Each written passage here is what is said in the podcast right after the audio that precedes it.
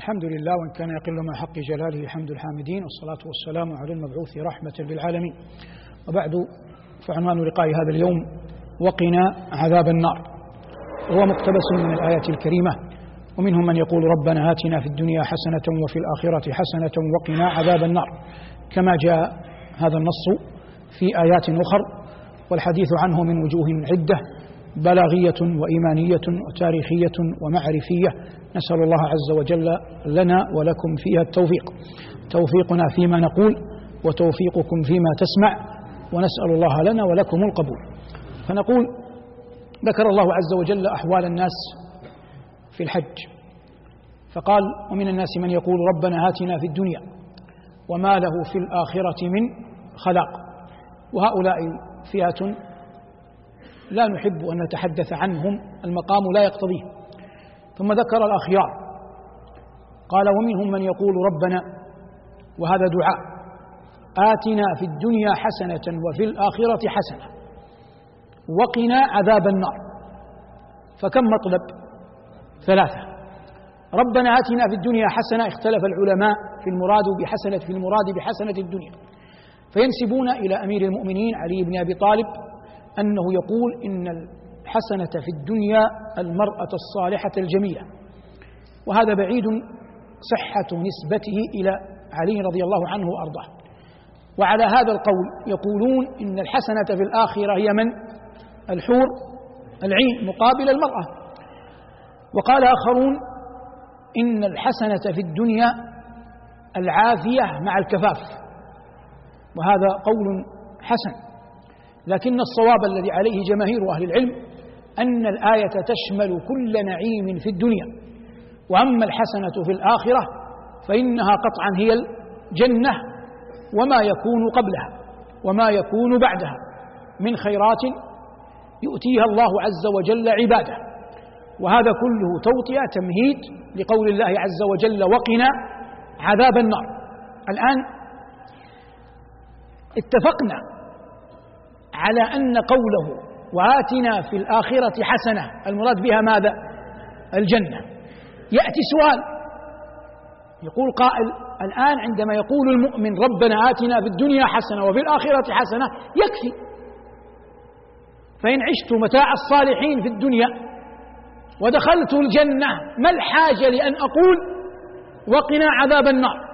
الحاجة هنا أنه قد يدخل الجنة من؟ يعذب في في النار. قد يدخل الجنة من يعذب في النار. يعني يعذب في النار دهرا الله أعلم به ثم يكون مآله إلى إلى الجنة. فيصبح معنى قول الله جل وعلا ربنا آتنا في الدنيا حسنة وفي الآخرة حسنة وقنا عذاب النار. طلب النجاة من النار بال بالكلية. وهذا قريب من دعاء بعض الصالحين. اللهم إنا نسألك الجنة بغير حساب ولا سابقة عذاب بغير حساب ولا سابقة عذاب. فقال الله عز وجل هنا ربنا آتنا في الدنيا حسنة وفي الآخرة حسنة وقنا عذاب النار. قريب من هذا المعنى قول الله عز وجل لا يذوقون فيها الموت إلا الموتة الأولى ووقاهم عذاب الجحيم ووقاهم عذاب الجحيم. لماذا قال ووقاهم عذاب الجحيم؟ لأن قوله جل ذكره ووقاهم عذاب الجحيم هو معنى قوله وقنا عذاب وقنا عذاب النار. والجواب عن هذا أن قوله في الأول لا يذوقون فيها الموت إلا الموتة الأولى هذا وحده لا يعد فخرا. لماذا لا يعد فخرا؟ والله من قالها منكم مفسر.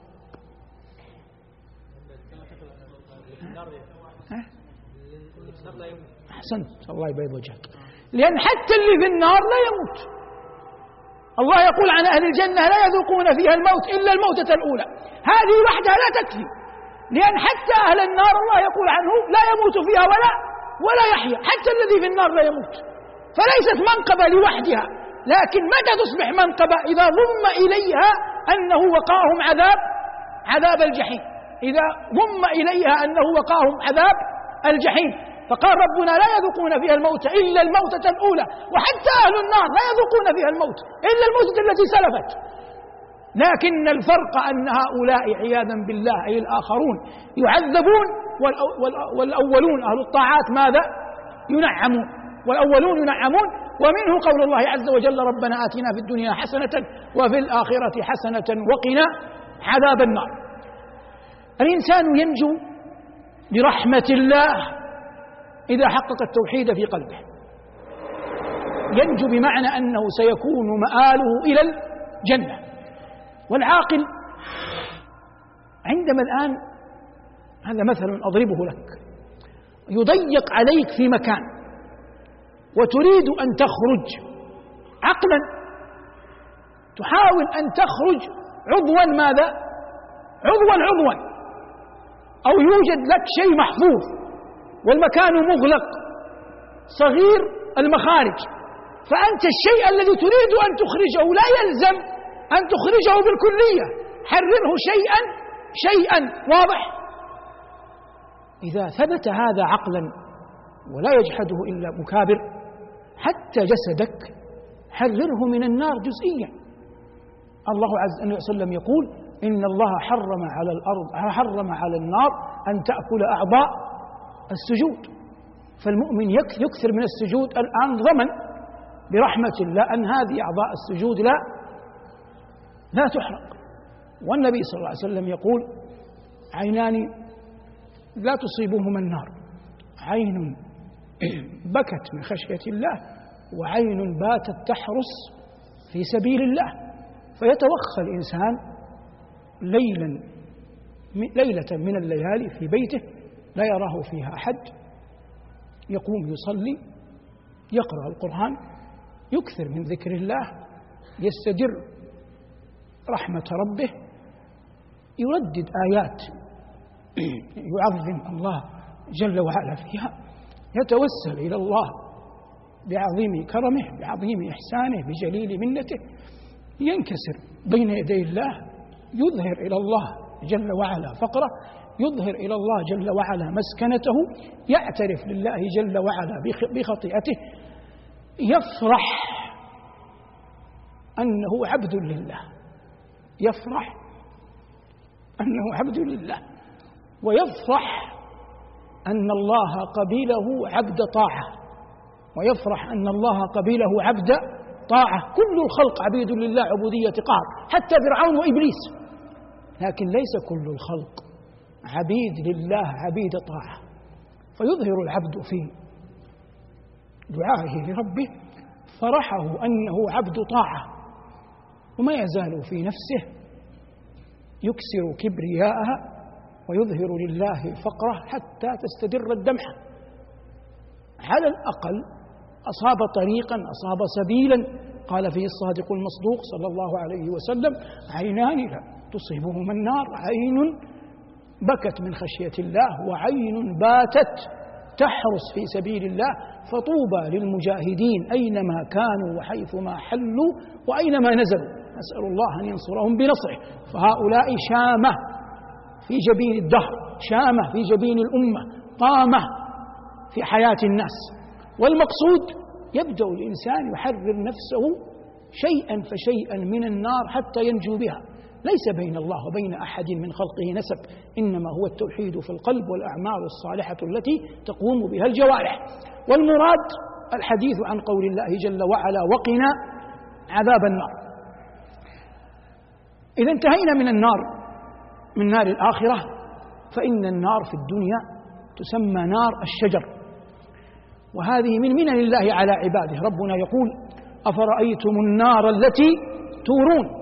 أنتم أنشأتم شجرتها أم نحن المنشئون؟ نحن جعلناها تذكرة ومتاعا للمقوين. فسبح باسم ربك العظيم. فتتابع الآيات يدل على أن السياق سياق سياق امتنان. كذلك العرب تعرف نارا تسمى نار القرى. وهذه كانوا يعدونها للأضياف. يعدونها للأضياف. وكلما كان العربي ناره على أرض مرتفعة يراها المسافر والغريب والقاصي والداني كان ذلك أدل على كرمه وأعظم برهانا على سخائه. وقد عرف حاتم حاتم الطائي بهذا أكثر من غيره فهو جواد العرب المشهور وقد مر معنا ومعكم الكثير من أخباره وقصصه لكن تلك النار تسمى نار القرى وقد قالوا إن الحطيئة الشاعر العربي المعروفة مدح أحد الناس فقال متى تأته تعشو إلى ضوء ناره تجد خير نار عندها خير موقد. لما سمع عمر بن الخطاب رضي الله عنه وارضاه هذا البيت قال هذا البيت لا يصلح أن يقال إلا لرسول الله صلى الله عليه وسلم وقد كان نبينا عليه الصلاة والسلام أجود الناس وكان أجود ما يكون في رمضان إذا لقيه جبريل يدارسه القرآن صلوات الله وسلامه عليه. عرفت العرب تاريخيا أحداث يعني لم تعرفه في حياتها لكن عرفته بالمجاورة. ما يعرف بنار المجوس نار المجوس والمجوس يعبدون النار يعظمونها. ويقول الجاحظ والله أعلم بصحة نقله إن الأمم كانت تعظم النار حتى جاء الإسلام. فالمجوس يعظمون النار ويضرب المثل بنار المجوس في الشيء الذي لا يفرق ما بين من يحبه ومن يبغضه. في الشيء الذي لا يفرق ما بين من يحبه ومن يبغضه. يقول العربي معنى قوله يعني خالطتكم دهرا فكنتم كنار المجوس. معنى فكنتم كنار المجوس. نار المجوس نار.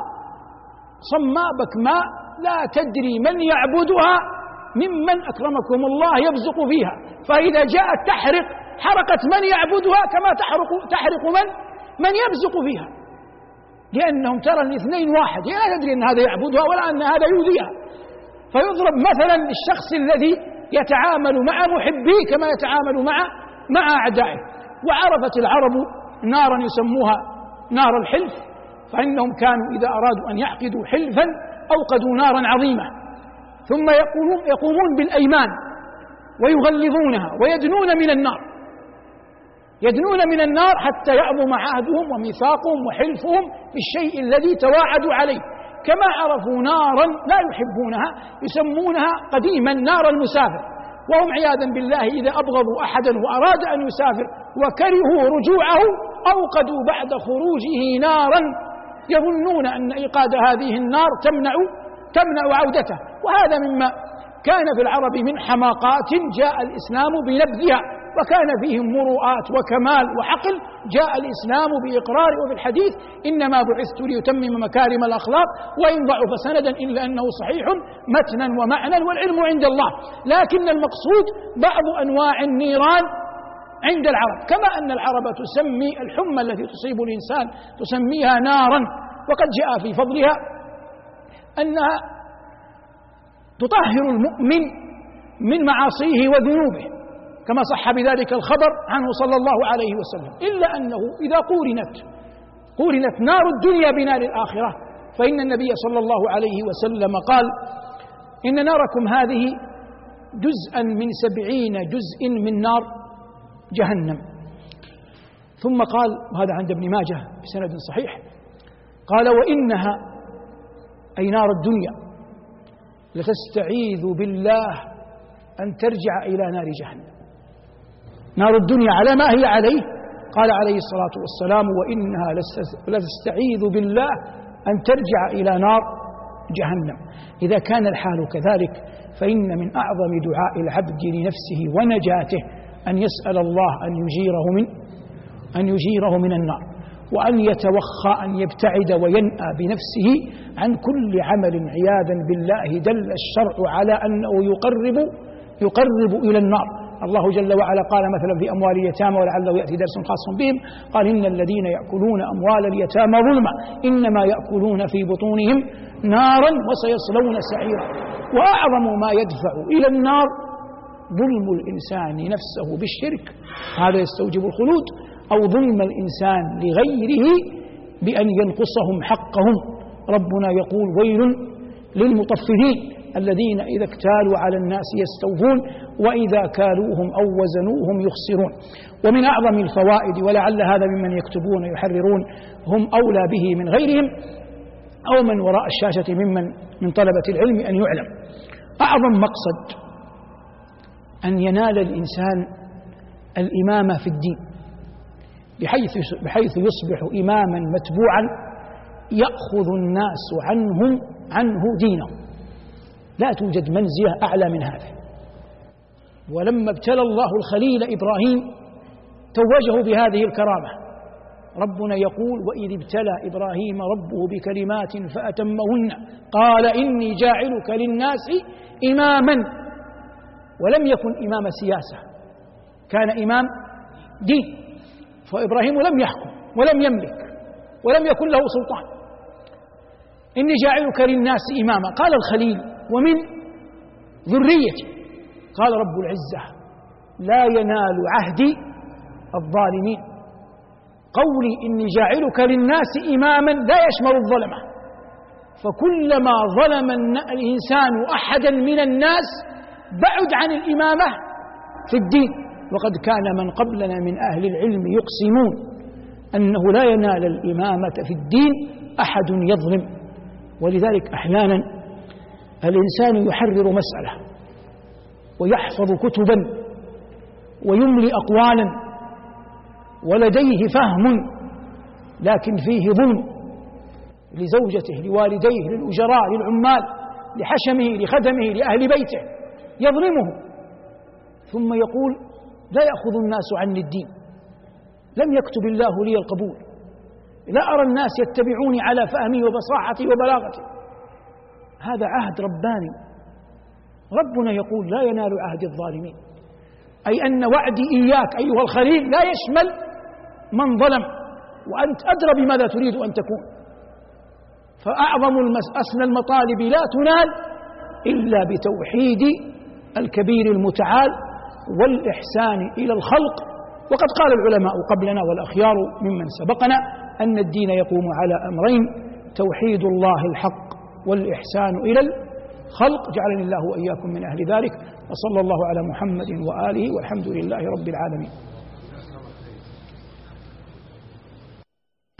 لو أنزلنا هذا القرآن على جبل لرأيته خاشعاً لرأيته خاشعا متصدعا من خشية الله.